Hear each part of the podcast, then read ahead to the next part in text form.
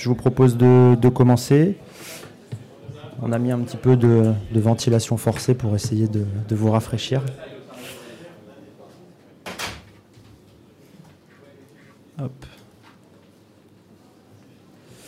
Eh bien, bienvenue euh, à euh, cet atelier euh, qui va se dérouler en différentes étapes. L'idée aujourd'hui, c'est pour ceux qui ne nous connaissent pas encore, de présenter très rapidement euh, Carbonap et d'introduire le sujet, euh, mais surtout de donner la parole euh, à nos participants ici, invités, que je, que je remercie, à savoir le groupe ADECO et SOR, et de nous garder 10 minutes de questions-réponses à la fin. Donc, s'il vous plaît, essayons de, voilà, de s'y tenir. On vous fera passer le micro pour que vous puissiez poser toutes vos questions. Si besoin également, euh, le stand est juste après euh, en PL45, là, juste derrière. Donc on peut aussi se retrouver sur le stand après s'il y a des questions plus précises. Pour être euh, assez synthétique et assez rapide, CarbonApp, on est un opérateur de compensation carbone, une plateforme de compensation carbone. Notre objectif, c'est de proposer des projets qui soient locaux, dans un cadre de compensation carbone volontaire. Et donc, euh, ces projets sont certifiés, sont traçables, ont un fort ancrage territorial et donc un impact qui est sociétal et environnemental qui est le, plus fort possible. Et, euh, et donc aujourd'hui, on est euh, 10, une grosse dizaine de personnes entre Paris et Rennes. On a été récemment, certains nous ont rencontrés déjà à Deauville, où on a eu le plaisir d'être lauréat euh, des trophées de la RSE. Euh, et on a été créé un petit peu, enfin en même temps que le label bas carbone, c'est-à-dire il y a deux ans et demi. Donc on propose vraiment euh, un choix sectoriel de projets, c'est-à-dire qu'on est capable de proposer des projets de compensation à la fois dans la forêt, mais aussi dans l'agriculture euh, ou dans ce qu'on qualifie du carbone non vivant, c'est-à-dire plutôt euh, dans le secteur du bâtiment ou de l'économie circulaire. Donc on a un réseau et un ancrage euh, en France qui nous permet de sourcer des porteurs de projets là où il faut, là où c'est demandé, et en s'appuyant sur le label bas carbone, eh bien d'aller évidemment sur une traçabilité du carbone, un suivi des projets dans leur réalité concrète du terrain. Alors, le, sujet de, Pro Durable, euh, cette année, l'heure des choix, la baseline, l'heure des choix. Aujourd'hui, on voudrait vous présenter deux approches. D'une part, celle du groupe ADECO, euh, qui est une approche, on va dire, à l'échelle d'un groupe, à l'échelle d'une entreprise, et donc comment on active de la compensation carbone eh bien, à l'échelle d'un groupe, et pour compenser euh, des émissions résiduelles. Et on a aussi une autre façon d'utiliser ce, label bas carbone, avec notamment SOR, où on est sur un périmètre de compensation euh, qui est beaucoup plus euh, précis et qui est à l'échelle d'un périmètre de service euh, d'un client type collectivité territoriale. Donc vraiment, c'est deux approches, deux façons de, déployer une démarche de compensation carbone. Et donc, on a trouvé intéressant de, pouvoir vous donner un petit peu ces deux visions je vous propose euh, de laisser la parole donc, à nos intervenants pour qu'ils puissent euh, se, présenter. Et ensuite euh, on rentrera dans le, dans le détail.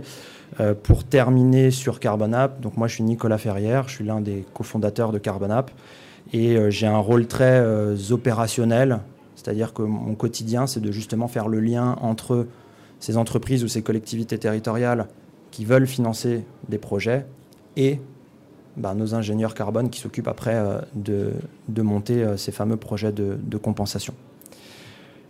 Je laisse la parole du coup à Adeco pour, euh, pour commencer et pour voilà, simplement vous présenter toutes et tous. Merci. Est-ce qu'il fonctionne? Je sais pas s'il fonctionne. Approche-toi C'est pas grave. Approche. Il fonctionne? Oui, il fonctionne. Si, si, ça marche. Donc merci Nicolas. Euh, je vais euh, rapidement euh, vous présenter le groupe, puis notre stratégie, notre politique RSE, et enfin aborder la stratégie de notre projet qui s'appelle Carbone Zéro, dans lequel s'inscrit notre stratégie de, compensation. Donc, je m'appelle Cécile Mativé, je suis directrice de la RSE du groupe ADECO depuis juillet. Donc, c'est extrêmement récent et extrêmement récent sur la RSE aussi. Avant, j'avais un parcours plutôt en communication. Euh, le groupe ADECO euh, intervient sur des solutions. On va peut-être juste finir le, tour de table. On se présente tous Ouais. On se présente tous, d'accord. Clémentine. Euh, bonjour à tous, donc moi je suis Clémentine Odieu, donc je suis chargée de projet RSE et donc j'ai travaillé euh, euh, aux côtés de Cécile Mativé et de sa prédécesseuse sur les sujets environnementaux notamment et la compensation carbone bien sûr. Bonjour tout le monde, Pierre Jacquemot, Energy Manager pour le groupe SOR, donc c'est achat d'énergie et Energy Manager, management dans le sens large et je travaille beaucoup avec mes amis de la RSE du coup sur ces sujets-là. Bonjour à tous, donc Camille Dubert, moi je suis responsable RSE du groupe SOR en charge de divers sujets classiques RSE et notamment les achats responsables et le, reporting entre autres. Merci. Et donc je vous propose de passer à la présentation. Et comme c'est moi qui ai le, le bouton, n'hésitez pas. Je vais essayer d'avancer au fur et à mesure, mais ça marche. Merci et, désolé à mes amis de, de, sort, hein. je ne voulais pas monopoliser la parole. Euh, donc je, vous présente d'abord euh, le groupe en quelques mots. Euh, donc le, groupe ADECO intervient sur des, solutions globales de ressources humaines.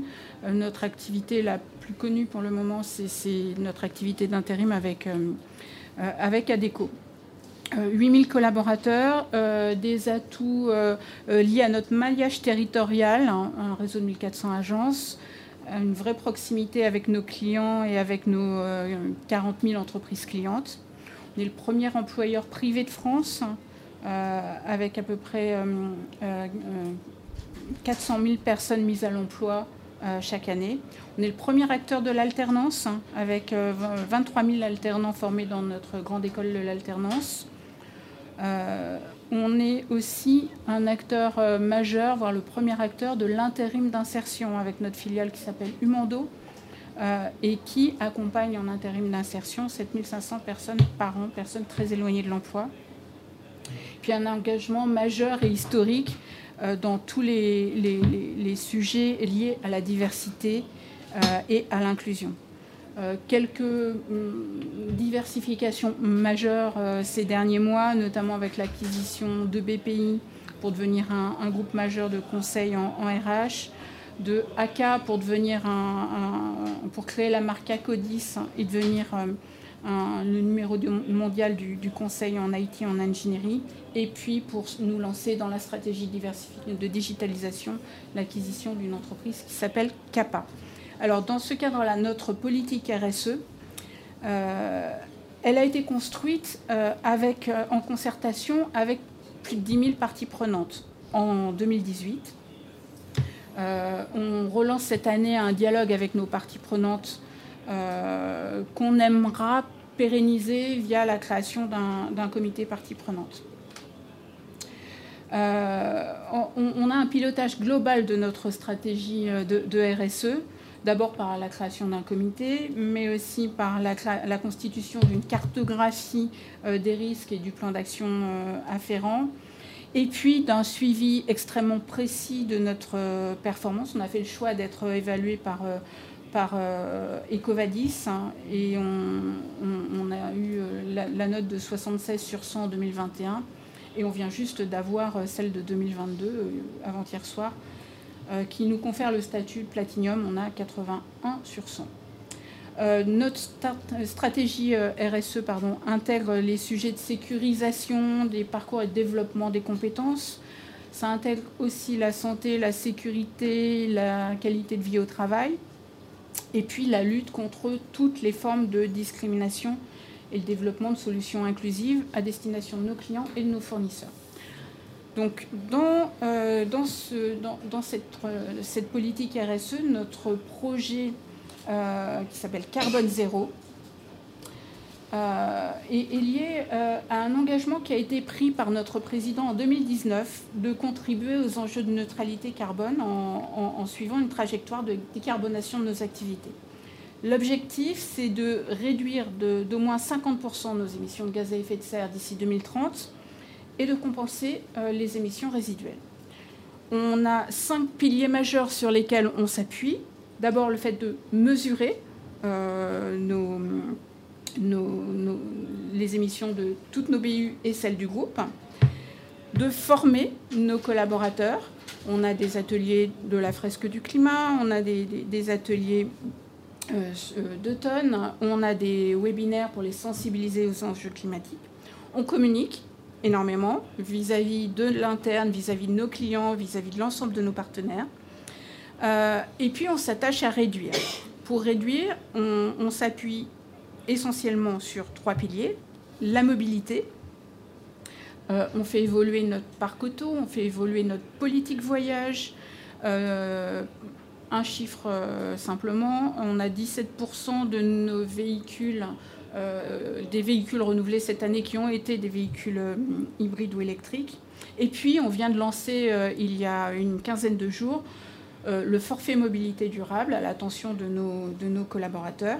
Et on espère avec ça atteindre une réduction de 12% des émissions de gaz carbonique. On a aussi un plan de Green IT euh, qui, consiste à euh, recycler euh, tout le, matériel qu'on peut, qu'on peut, peut recycler, et puis une stratégie d'achat de notre énergie 100% renouvelable et certifiée française. Donc ça, c'est l'essentiel de nos actions pour réduire nos, nos, émissions. Et puis pour le reste, on a une stratégie de compensation qui a été menée par, par Clémentine. Alors oui, donc si, si on se concentre maintenant sur euh, la compensation carbone, euh, je vais vous expliquer comment on a construit euh, cette démarche chez ADECO. Et bah donc, ce sera un, témoignage qui pourra peut-être vous donner des pistes sur éventuellement comment implémenter ça dans votre entreprise, mais c'est une manière de faire, et sort, on, on aura une autre. Il y a plein de manières de faire qui existent. Il n'y en a pas une seule. Donc comme euh, l'a dit Cécile, après avoir créé tout le plan environnemental euh, du groupe, après avoir réfléchi à toutes les actions de, réduction, euh, on s'est concentré sur la compensation des, émissions des émissions que l'on ne peut pas réduire, donc les émissions résiduelles. Et donc notre démarche s'est faite en deux temps. Donc euh, d'abord en 2019, euh, bah, on était novice sur le sujet de la compensation. Euh, on y allait progressivement. Donc on a un peu tâtonné pour pour mettre en place notre démarche. Donc on a commencé avec l'une des baies du, groupe, donc qui est Adeco France, qui est la, la plus grosse, c'est celle des agences d'intérim rouges qu'on connaît presque toutes et tous. Et donc, on, comme on était novice, on a cherché euh, à s'entourer. Donc, on a cherché des partenaires pour nous accompagner euh, sur cette compensation carbone. Donc, c'est dans ce cadre qu'on a rencontré Carbonap. Et donc, on a travaillé au total avec euh, trois partenaires qui sont Carbonap, Biota et Reforest Action. Et, et, donc, on a lancé bah, plusieurs petits projets, ou du moins des projets à plus petite échelle, pour commencer, pour avoir une échelle euh, raisonnable, pour euh, comprendre le fonctionnement de la compensation, euh, s'approprier ce fonctionnement qui est quand même assez particulier, comprendre la contractualisation, comment ça fonctionne aussi, puisque c'est des sujets de temps long, la compensation, on est sur des projets qui durent 10, 20, 30 ans. Donc, donc c'est des contrats aussi qui sont assez particuliers. Et une fois qu'on a fait un peu ce crash test, si, je peux dire, euh, qu'on a euh, fait ça à l'échelle de une BU, euh, on a décidé bah, en, 2022 donc de d'étendre ça à l'échelle du groupe entier et donc de lancer pour toutes les BU des projets de compensation euh, au niveau du groupe. Donc, euh, bah, nos partenaires, dont euh, Carbonap, nous ont proposé des projets qui correspondaient à nos critères. Donc, ça, ça a été fait en fonction, bien sûr, des, des, bilans de gaz à effet de serre de chacune des BU. On a calculé la trajectoire de chacune des BU pour pouvoir bah, définir les critères, le budget qui pouvait être alloué à ces projets de compensation pour chacune des BU, parce qu'on trouvait ça plus intéressant d'avoir des projets par BU plutôt que d'avoir ça uniquement centralisé dans le groupe au niveau du, siège. Et donc, bah, pour 2022, euh, toutes nos BU ont pu euh, lancer des projets de compensation, ou presque. Euh, donc, bah, vous pouvez passer. Donc, si je dois faire un peu un, bilan de, de, cette démarche de compensation jusqu'à aujourd'hui, donc depuis 2019, on a lancé plus d'une dizaine de projets au sein du groupe de compensation. Et et ce qui est intéressant, c'est que c'est des projets très variés. Euh, on a euh, des projets de plantation forestière assez classiques, on a des projets de arboricoles, donc de plantation de vergers. Euh, on a des projets qui sont portés par des campus de formation. On a des, projets de plantation solidaire, donc faites par des, personnes en réinsertion. et d'ailleurs, sur les photos, on a bah, une illustration d'un des projets qui a été financé par l'une de nos BU Pontoon. Euh, et qui nous a été présenté par Carbonap. Donc c'est celui du pressoir d'or en Normandie. Donc c'est un, une exploitation familiale. Donc c'est un père et son fils qui ont lancé ce, ce, ce verger. Et donc, euh, ils sont spécialisés dans les pommes à cidre. Donc, ils ont leur propre production de cidre. Et, euh, et donc, bah, c'est un projet euh, très intéressant parce que euh, on a ce côté familial, on a bien sûr la, la production de cidre, euh, et puis ils ont, ils sont également euh, agriculture biologique certifiée. ils ont des, des, nichoirs pour les oiseaux dans les dans les vergers. Ils ont des ruches à proximité des vergers. Ils ont dans, dans leur plantation un tapis de trèfle, par exemple, pour favoriser les insectes, etc. Donc donc c'est un, projet qui est très intéressant et, euh, familial. Et donc euh, bah, ça nous a permis aussi de mettre euh, des noms et des visages derrière les projets. donc là c'est Eric Doré. mais donc on a pu rencontrer certains des, porteurs de projets, des forestiers, des agriculteurs, des arboriculteurs. Et donc, euh, bah, c'est ça aussi qui nous a plu, c'est cette humanité, cette quête de sens euh, qu'il y a derrière les projets. Et d'ailleurs, notre critère principal, nous, en tant qu'ADECO, outre euh, la compensation carbone, qui est bien sûr l'objectif principal, mais c'était d'avoir un impact sur l'emploi, puisqu'on est quand même un groupe spécialisé dans les ressources humaines. Donc, ça faisait sens avec notre activité d'avoir un impact sur l'emploi. Et donc, bah, c'est tous ces co-bénéfices euh, qui nous ont plu. Donc, euh, j'ai dit bah, l'impact emploi, bien sûr, euh, l'impact sur la biodiversité. la préservation des sols, on a aussi la, préservation de l'eau, donc ça pour le coup qui fait sens avec l'activité de sort, donc je pense qu'ils en parleront tout à l'heure. et puis et puis voilà, donc on a beaucoup de, co-bénéfices, l'impact sur la santé humaine aussi avec des fruits, euh, des, fruits bio, etc. Et euh, ensuite, bah, évidemment, on a donc ce label bas carbone qui, euh, était aussi pour nous un gage de qualité et un gage de sérieux pour, pour ces projets parce qu'on ne voulait pas lancer des projets dont on n'était pas sûr qu'ils soient environnementalement et socialement responsables. Et donc ce label bas carbone, qui est le seul label français qui existe et qui est reconnu euh, pour certifier ces projets, euh, c'était euh, ben, un, gage de sérieux.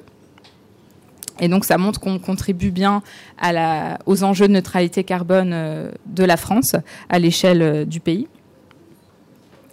Et donc au total, bon là on a quelques chiffres sur ce qui a pu être compensé effectivement. Donc euh, avec Carbonap, on a pu euh, en 2021 compenser 25 tonnes et en 2022 48 tonnes. Euh, si on fait le total depuis le début de notre démarche de compensation, on a pu jusqu'à aujourd'hui compenser 864 tonnes. Donc en fait, pour vous expliquer un peu ce calcul, pourquoi il y a deux chiffres, pourquoi il y a un, un tonnage total et un tonnage par an, parce qu'en fait, euh, pour être dans un calcul qui soit juste et honnête, on a divisé euh, le tonnage, euh, la compensation totale de chacun des projets par sa durée de vie. Donc si c'est un projet qui dure 10 ans, on a divisé le, tonnage total par 10 ans ou 20 ans ou 30 ans pour extraire pour chaque année combien on, on, compense, puisque, puisque nous, comme l'a dit Cécile, notre objectif c'est 2030, la enfin, objectif contribution de neutralité en 2030, donc on veut extraire l'année 2030. Voilà. Donc je laisse euh, la parole à Sor pour expliquer euh, leur démarche qui est un peu différente, mais intéressante aussi. Bah, merci beaucoup, c'était très intéressant. N'hésitez pas à dire si vous ne nous entendez pas. Alors, Sort en quelques mots, en fait, on est le troisième acteur en France privé des services de l'eau. Euh, donc généralement nos concurrents sont un petit peu plus euh, connus que nous. On est euh, environ dans une vingtaine de pays dans le monde, à travers de nos 12 000 collaborateurs, mais si réalise quand même environ 75% de notre chiffre d'affaires en France. On a trois types de clients, grosso modo, plutôt les clients industriels, mais c'est pas eux qui vont forcément nous intéresser aujourd'hui. On a le client qui est l'usager final, qui va avoir l'eau à son robinet, mais on va aussi et surtout avoir notre client qui est la collectivité publique, qui va nous déléguer la gestion des services de l'eau. Donc on a environ 9200 euh, en fin 2021. Donc, quand on parle des métiers de l'eau, en fait, on peut agir à plusieurs niveaux dans, ce spectre-là. Euh, nous, on a trois business units. Une partie sur vraiment la conception et la construction d'usines d'eau potable, de stations d'épuration, et puis tout le réseau derrière qui, qui, va avec. On a une autre grosse partie, plutôt un peu plus historique, sur l'exploitation d'un service existant. Donc, en fait, pendant euh, des durées moyennes d'environ 8 ans, on arrive pour exploiter un patrimoine existant d'une collectivité. Ça, c'est le, Water Services. Et ensuite, un, une nouvelle business unit qui est un peu plus récente et très porteur, c'est toutes les solutions au niveau des industriels euh, pour les aider à traiter leur roue de process et surtout les aider à faire des, économies d'eau. Voilà, donc on est vraiment sur toute la chaîne. Euh, quand on dit, on, on, qualifie vraiment de pure player de l'eau à ce titre-là. Du coup, quand on travaille dans un secteur comme le nôtre, on a intrinsèquement conscience des, enjeux environnementaux. Le groupe SOR a toujours été un groupe engagé. On a voulu aller un cran plus loin en début d'année en se dotant d'une raison d'être. Donc je vais insister juste sur des, concepts un petit peu clés. Notre métier, c'est de fournir une eau en quantité, mais aussi en qualité suffisante, en travaillant avec l'ensemble de nos parties prenantes dans les territoires dans lesquels on est implanté à travers nos collectivités territoriales. Et l'idée, c'est vraiment de préserver la ressource en eau. Donc, je ne vais pas vous faire un exposé de notre feuille de route RSE, c'est pas l'objet, c'est juste pour dire qu'évidemment l'environnement occupe une place extrêmement importante dans notre feuille de route RSE, notamment au travers du pilier 6 qui constitue, la, décarbonation des industries. donc c'est vraiment principalement dans cet axe-là que s'inscrivent les projets de compensation carbone qu'on fait avec CarbonApp, mais pas uniquement, en fait, un petit teasing, on verra que ça s'inscrit plus largement dans d'autres axes. Donc rapidement, c'est des données que vous devez sûrement maîtriser, mais voici un petit peu le, profil carbone du groupe avec notre bilan euh, des émissions de gaz à effet de serre sur 2021. La répartition entre les trois scopes est fiable d'année en année, c'est pour ça qu'on a mis que l'année 2021. Donc dans le scope 1, on compte assez classiquement les émissions de consommation d'énergie primaire, donc essence, gazole, euh, GNV et gaz naturel, mais on compte également les émissions qui sont liées au processus de traitement des eaux usées, donc les, les émissions de protoxyde d'azote et de méthane. Faut savoir quand on, quand on va sur le terrain, nos agents parcourent beaucoup de kilomètres par jour, hein, parce qu'on a des installations qui sont réparties un petit peu partout. Donc quand on va aller réparer une fuite, quand on va aller changer un compteur, faire des relevés, on parcourt beaucoup de kilomètres.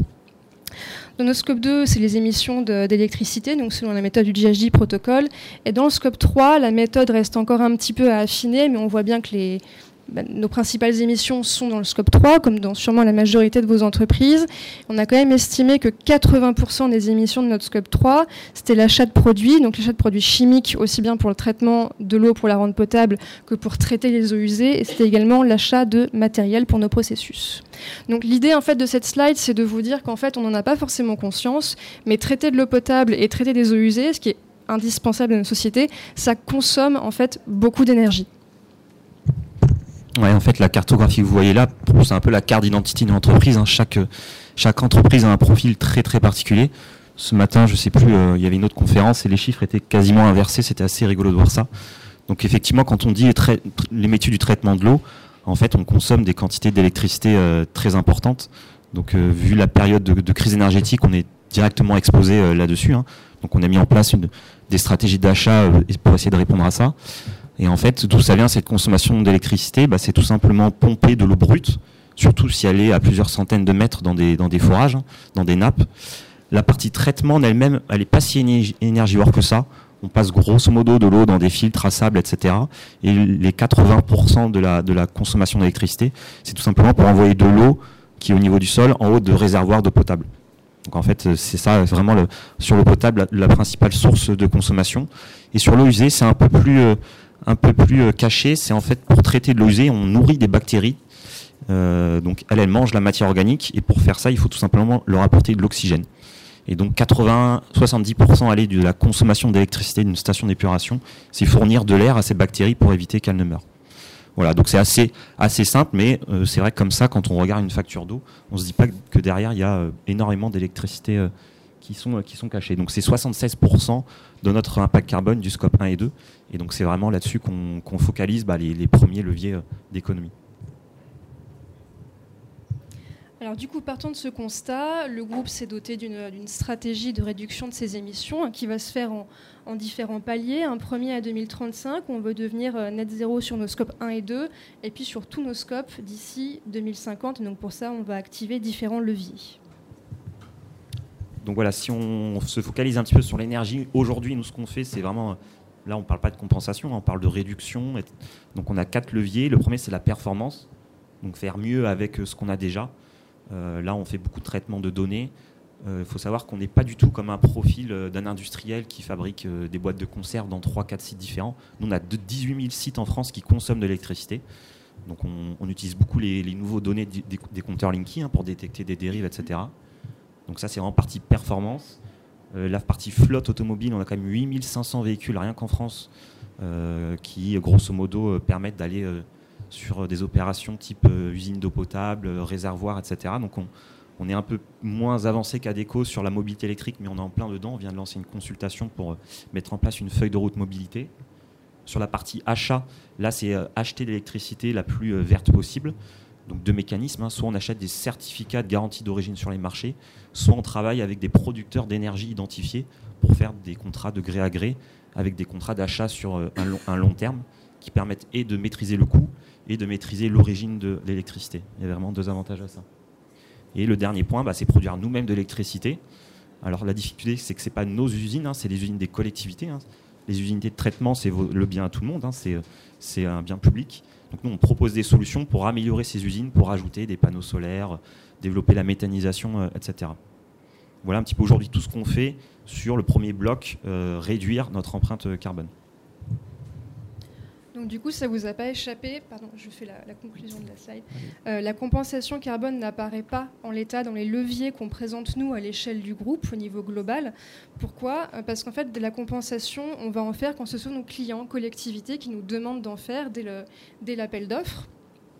Donc nous, la compensation, on est pour, mais on veut en faire de manière euh, pertinente pour nous. C'est pour ça qu'on en fait à travers le label bas carbone, puisque comme ça a été dit précédemment, déjà c'est le seul label qui est reconnu en France. Et je trouve que ça va nous garantir une méthode de comptabilisation des émissions qui qui est fiable pour nous. En tout cas, ça doit nous garantir ce cadre-là. Donc, ça nous garantit d'ailleurs une uniformité dans la comptabilisation des émissions et ça nous permet d'ailleurs de le valoriser. Et c'est là que ça nous intéresse parce que c'est une démarche en fait qui est gagnant-gagnant pour les porteurs de projets, pour les collectivités qui ont besoin de répondre à leur stratégie qui est à court moyen terme et qui veulent voir des projets sur leur territoire, et pour nous derrière parce qu'en fait, ça nous permet signer un contrat cadre, ou on est en train de signer un contrat cadre avec Carbonap. Donc on estime qu'en fait que notre rôle en tant que groupe, c'est pas d'avoir une stratégie avec des émissions qu'on va prévoir de compenser d'ici quelques années, parce qu'on vit au gré des appels d'offres, qu'on gagne ou pas. Donc on estime que ça n'aurait pas de sens de décider de compenser euh, tant de tonnes d'ici 2050. Donc nous, ce qu'on veut, c'est fournir un outil à nos entités qui veulent faire de la compensation avec leur collectivité.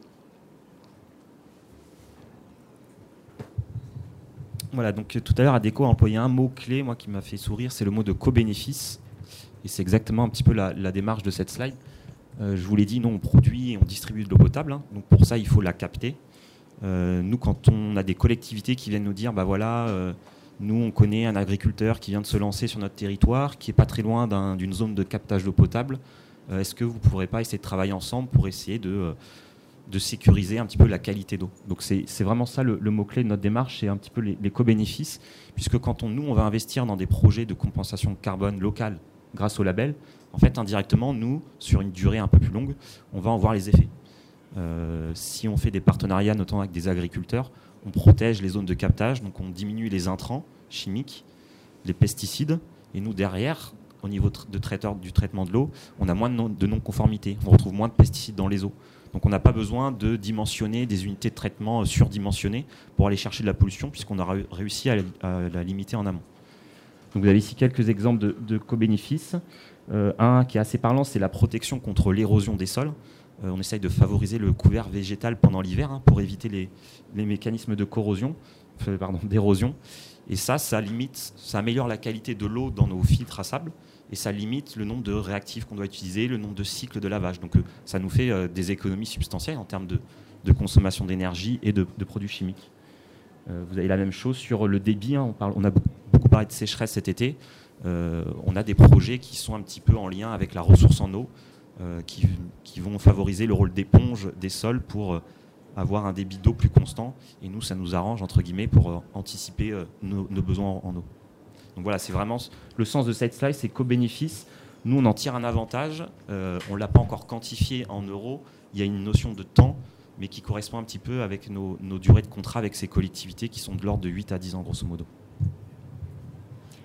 Et en fait, ce sont vraiment cet aspect co-bénéfice, ou ce sont presque en fait les, co-bénéfices qui nous intéressent plus que la compensation, euh, plus que la compensation carbone, pardon. Et donc on peut peut-être préciser que les collectivités territoriales, évidemment, euh, un euro investi, c'est un euro investi sur le territoire et pas ailleurs. Donc euh, il y a aussi euh, ce, rôle territorial qui, est, qui, les intéresse.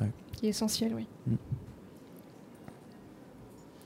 Et donc pour donner un exemple très concret, là récemment, donc un contrat qu'on a remporté dans Haut du Morbihan, un contrat de, production d'eau potable, où la collectivité nous demandait de faire de la compensation carbone. Un contrat qui dure sur 7 ans, et c'est là qu'on voit bien que du coup on arrive à faire euh, matcher notre modèle économique avec les projets de compensation bas carbone, parce qu'en choisissant un projet dans l'agriculture qui s'inscrivait sur 5 ans, on arrive à voir les résultats dans la durée du contrat.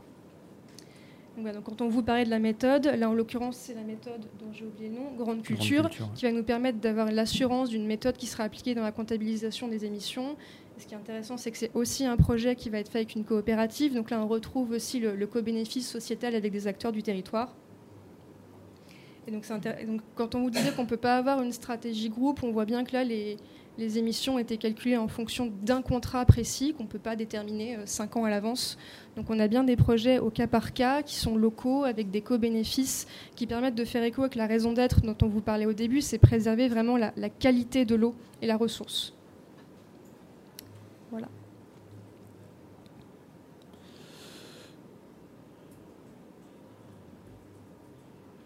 Merci. Donc on a fini sur, euh, sur cette partie présentation. Euh, j'imagine que vous avez des questions. C'est bien, on est, on est dans le timing. Euh, je vois déjà une main qui se lève. Hop. Merci. Allô, allô, vous m'entendez Camille Schmidt, je suis consultante en stratégie bas carbone. c'est bien de baisser ces émissions, c'est bien d'essayer de compenser le reliquat euh, c'est bien que Carbonap euh, lance des initiatives territoriales euh, et que des entreprises s'en saisissent pour tester. On est dans le test and learn, c'est les débuts, donc on est à l'aube d'une nouvelle ère. après, en pourcentage, c'est pas affiché, donc je me rends bien compte que c'est un vrai challenge de dire est-ce qu'on va relever ce challenge en 2030, en 2050, d'avoir compensé 100% des émissions, euh, du reliquat des émissions qui resteraient. Qu'est-ce que vous en pensez? Vous êtes euh, confiant sur cet objectif Parce que compenser 25 tonnes quand on en émet des milliers, c'est compliqué quand même. Et en plus, on n'est toujours pas sûr d'intégrer tout dans, tous nos scopes. Il y a toujours euh, quelques angles morts. Donc voilà, avec beaucoup, beaucoup de bienveillance, ma question, comment vous voyez l'avenir et l'atteinte de vos objectifs?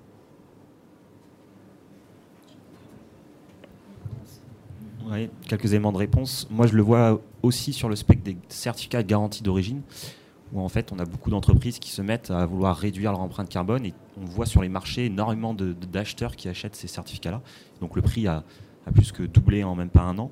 Et je pense qu'il va se passer peut-être la même chose sur les projets de compensation, c'est que va y peut-être y avoir un prix équivalent à la tonne en euros qui va augmenter d'année en année. Et je pense que c'est pour ça qu'il faut qu'on s'y mette dès maintenant. C'est euh, pour déjà encourager les porteurs de, projets à montrer que ça marche. Ça va faire un petit peu de bouche à oreille et ça va, euh, je pense, euh, faire une démarche un petit peu d'amélioration continue il y aura de plus en plus de projets sur, à proposer. Moi, voilà, le seul crainte, c'est effectivement si tout le monde s'y met en même temps, il risque d'y avoir plus de, financeurs que de projets à financer. Et c'est pour ça que je pense que Carbonap, une grosse partie de leur travail, c'est aussi de chercher le maximum de porteurs de projets à, pouvoir proposer à l'ensemble de, leurs clients et leurs futurs clients qui vont, je pense, être nombreux. Je, vais, je vais compléter. Euh, je, suis à fait d'accord avec votre question parce que comme je débute dans le métier, c'est la question que je me suis posée en arrivant en fait, euh, en arrivant très récemment. Euh, mais en fait, on a pris notre président a pris un engagement, donc on doit s'y tenir. On va s'y tenir, c'est sûr. On recalcule nos, trajectoires en permanence. Euh, là, on est en train euh, de, réintégrer dans les trajectoires initiales ce qui n'avait pas été intégré. Euh, par exemple, les, tous les achats n'étaient pas intégrés dans le calcul initial de nos trajectoires. On vient de les réintégrer. Du coup, on a une nouvelle trajectoire de réduction et, de compensation. on sait que si on est sur cette la dynamique qu'on a aujourd'hui euh, on aura en 2030 euh, énormément à compenser, donc ce sera un sujet. Donc ça fait vraiment partie de l'élaboration de notre feuille de route 2023, euh, de recalculer en, permanence et de se poser la question de savoir s'il faut qu'on compense plus maintenant ou en 2030 avec l'évolution du prix de la tonne. Mais on est conscient de cette difficulté. C'est vrai qu'il y a toujours, euh, il y toujours ce, recalibrage euh, de, cette trajectoire. Et euh, après, évidemment, il y a des notions de, budget parce qu'on ne passe pas de, zéro à neutre en, un clin d'œil. C'est des budgets qui peuvent être assez vite très importants en termes de compensation.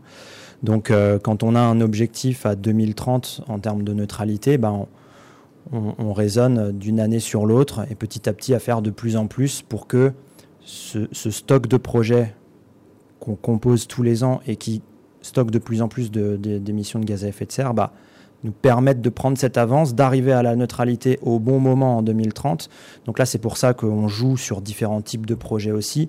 Euh, la forêt, c'est du temps très très long. En grande culture, euh, on l'a dit, euh, Camille l'a précisé, c'est des leviers qui sont plus rapides sur 5 ans. Donc en fonction de l'ambition de neutralité, on va aussi s'orienter sur différentes typologies de projets. Et c'est aussi notre rôle de, construire cette trajectoire de compensation pour qu'il y ait mettre en œuvre des projets maintenant qui vont compenser et d'arriver à dimensionner assez finement bah, cette, euh, ce rythme en quelque sorte, ce rythme de compensation qui va ensuite euh, qui, va ensuite être maintenu ad vitam aeternam. Parce que quand on dit neutralité en 2030, c'est qu'il faut l'être aussi en 2035, etc., etc. Donc c'est pour ça que euh, ça se fait de façon progressive et et c'est un, un, point qui a déjà été soulevé par, euh, par nos intervenants aujourd'hui, mais euh, on peut y aller pas à pas, effectivement. Il faut démarrer et être dans cette logique d'amélioration continue.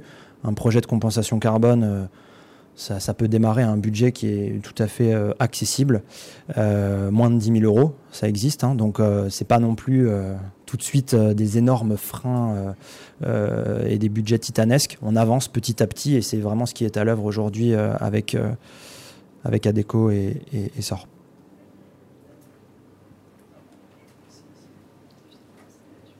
Bonjour, je, Alice, Alice Guérin, je travaille à la mission RSE de la Banque de France. J'avais une question de comptabilité à la fois pour les projets et pour vous, c'est-à-dire comment vous vous assurez que les projets que vous mettez en place, c'est vraiment de la, des tonnes équivalent CO2 qui sont absorbées en plus par rapport à la normale. Et typiquement, on voyait des photos de Mm. vergers. Le verger, il n'avait pas l'air tout neuf. Enfin, c'est des arbres qui existaient déjà. Donc, comment vous vous assurez que, ben, en dehors de votre projet, euh, il n'y aurait quand même pas eu cette, Oui. euh, cette absorption? Alors, euh, effectivement, les photos de vergers, c'était des vergers qui sont déjà en place, hein, c'est des exploitations qui existent.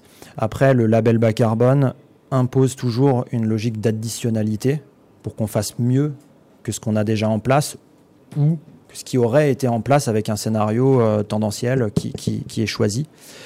Et donc, euh, et donc ce, critère d'additionnalité, on ne peut pas y déroger avec le label bas carbone, on est, on est vraiment obligé de, de l'intégrer. Donc effectivement, en matière de verger, ce sont des extensions de verger. Donc on accompagne une entreprise, euh, si, si elle enlève un verger en place et qu'elle en remet un, ce ne sera pas un projet de compensation. Il faut vraiment que ce soit une extension de la surface de verger. Donc euh, le cadre du label bas carbone met des garde-fous à ce niveau-là pour être sûr qu'on ne valorise pas quelque chose qui est déjà en place et qui, a priori, a priori euh, est déjà euh, rentable pour un exploitant agricole.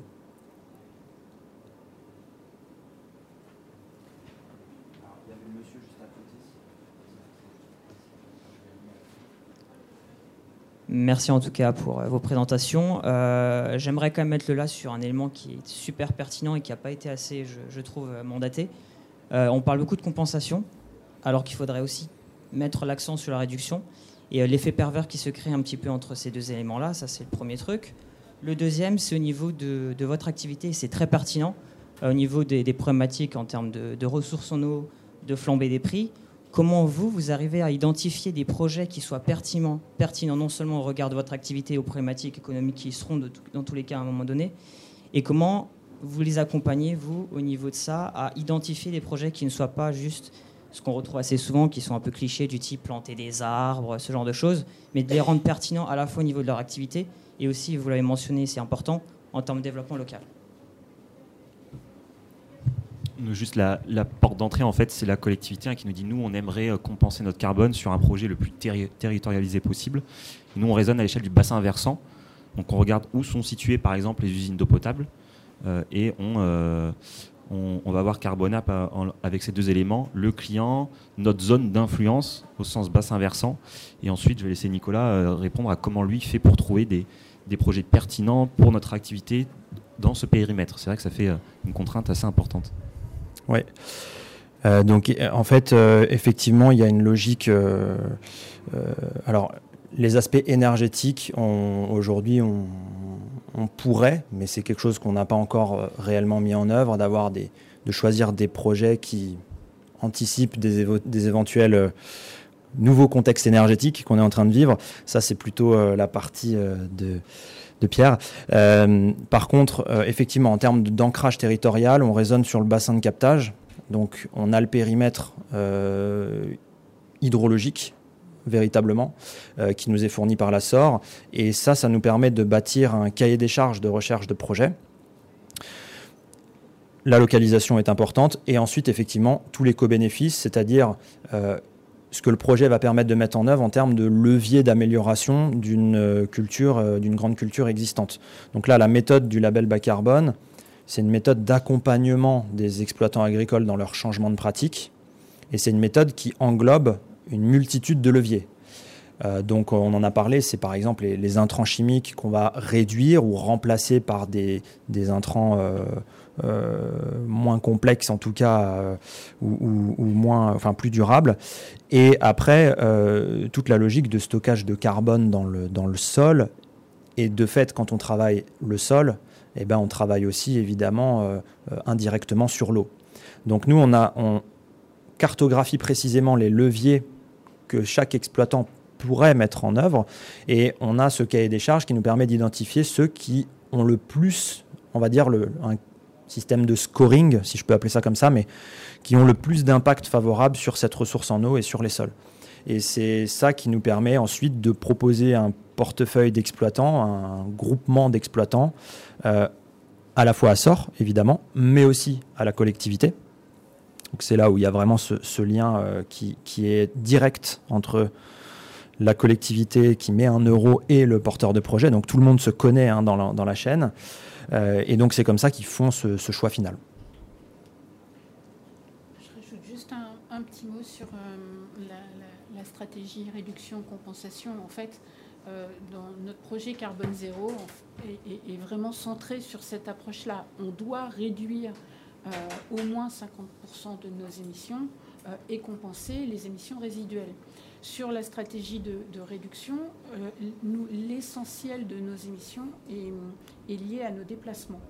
Euh, et, notamment, même si c'est pour l'instant pas intégré dans, nos trajectoires, les déplacements de nos collaborateurs intérimaires, euh, qui prennent souvent, mm. quand les sites sont éloignés, des véhicules personnels pour aller dans les, différentes entreprises dans lesquelles on les délègue. Donc on a, pour accentuer euh, toutes les actions qu'on a déjà mises en place pour euh, atteindre ces 50% de réduction, un projet de travail sur la mobilité, de nos, collaborateurs euh, intérimaires, travailler sur leur mobilité parce qu'on sait que ce sujet de la mobilité est une des causes de refus de prise de poste, c'est même la première des, causes de refus de prise de poste.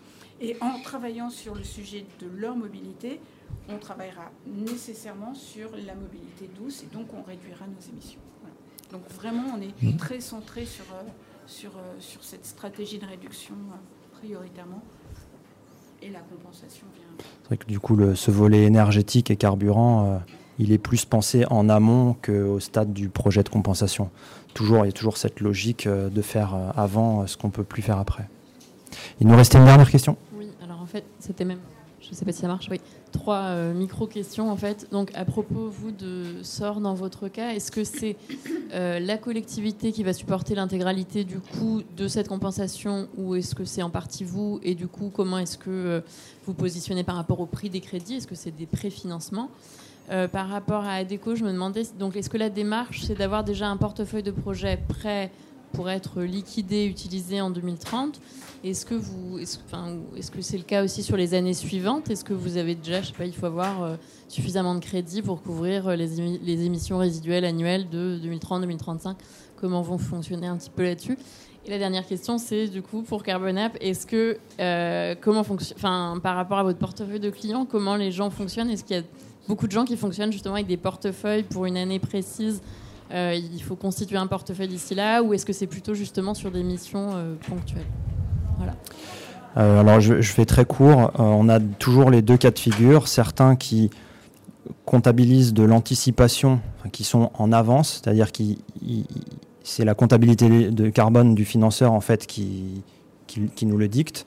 Donc s'ils ont une ambition de compenser 1000 tonnes, euh, enfin d'investir dans 1000 tonnes de compensation dès cette année, ben c'est un critère, mais effectivement, c'est une compensation qui réellement va avoir lieu dans le temps, et à l'inverse, euh, d'autres entreprises, notamment comme euh, celles qui sont ici aujourd'hui, euh, de réfléchir un peu plus ex post, et c'est-à-dire d'anticiper le, stockage de carbone de chacun des projets au réel.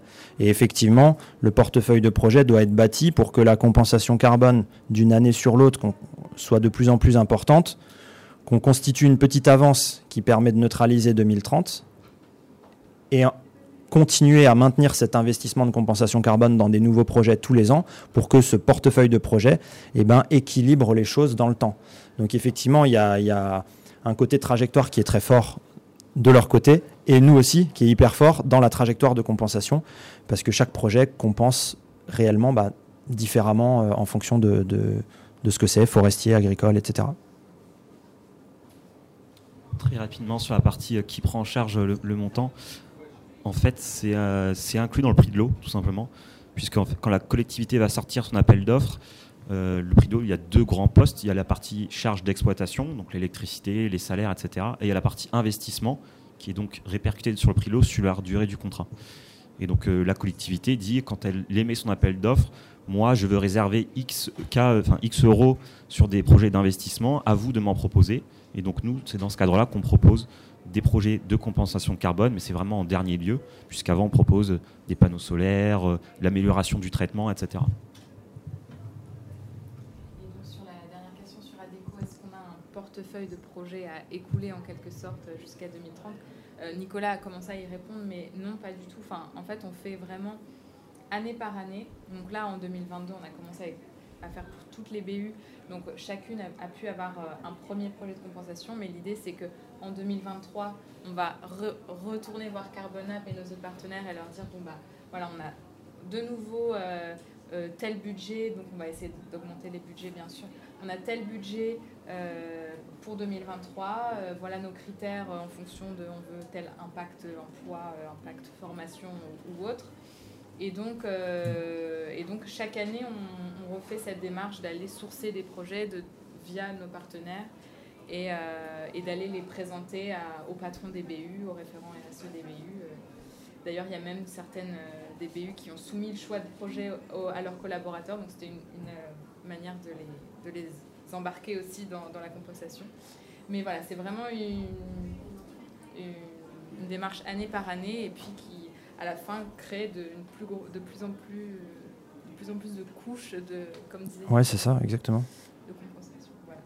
C'est un, un, volume compensé annuel qui augmente tous les ans euh, selon les, les durées de la trajectoire de réduction et la trajectoire de compensation. On sait qu'en 2023, on doit compenser tant de tonnes par, euh, pour, chacune des BU. Donc on cherche des projets qui correspondent et s'agglomèrent au, fil du temps jusqu'à aboutir à la neutralité en 2030. Il y a cette façon de faire. On aurait pu aussi dire, bon, on essaye de réduire au maximum, on regarde à la, en 2030 ce qui reste à compenser, on fait un chèque et on, compense à ce moment-là. Mais ce n'est pas la stratégie qu'on a, a choisie. Merci à toutes et à tous. Merci à, nos quatre intervenants.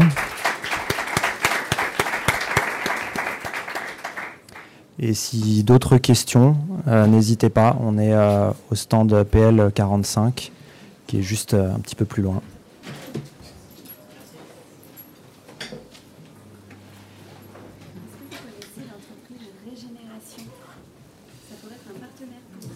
Ça me parle, ouais. Ah oui, ah oui j'avoue que ça doit pas être. Ouais.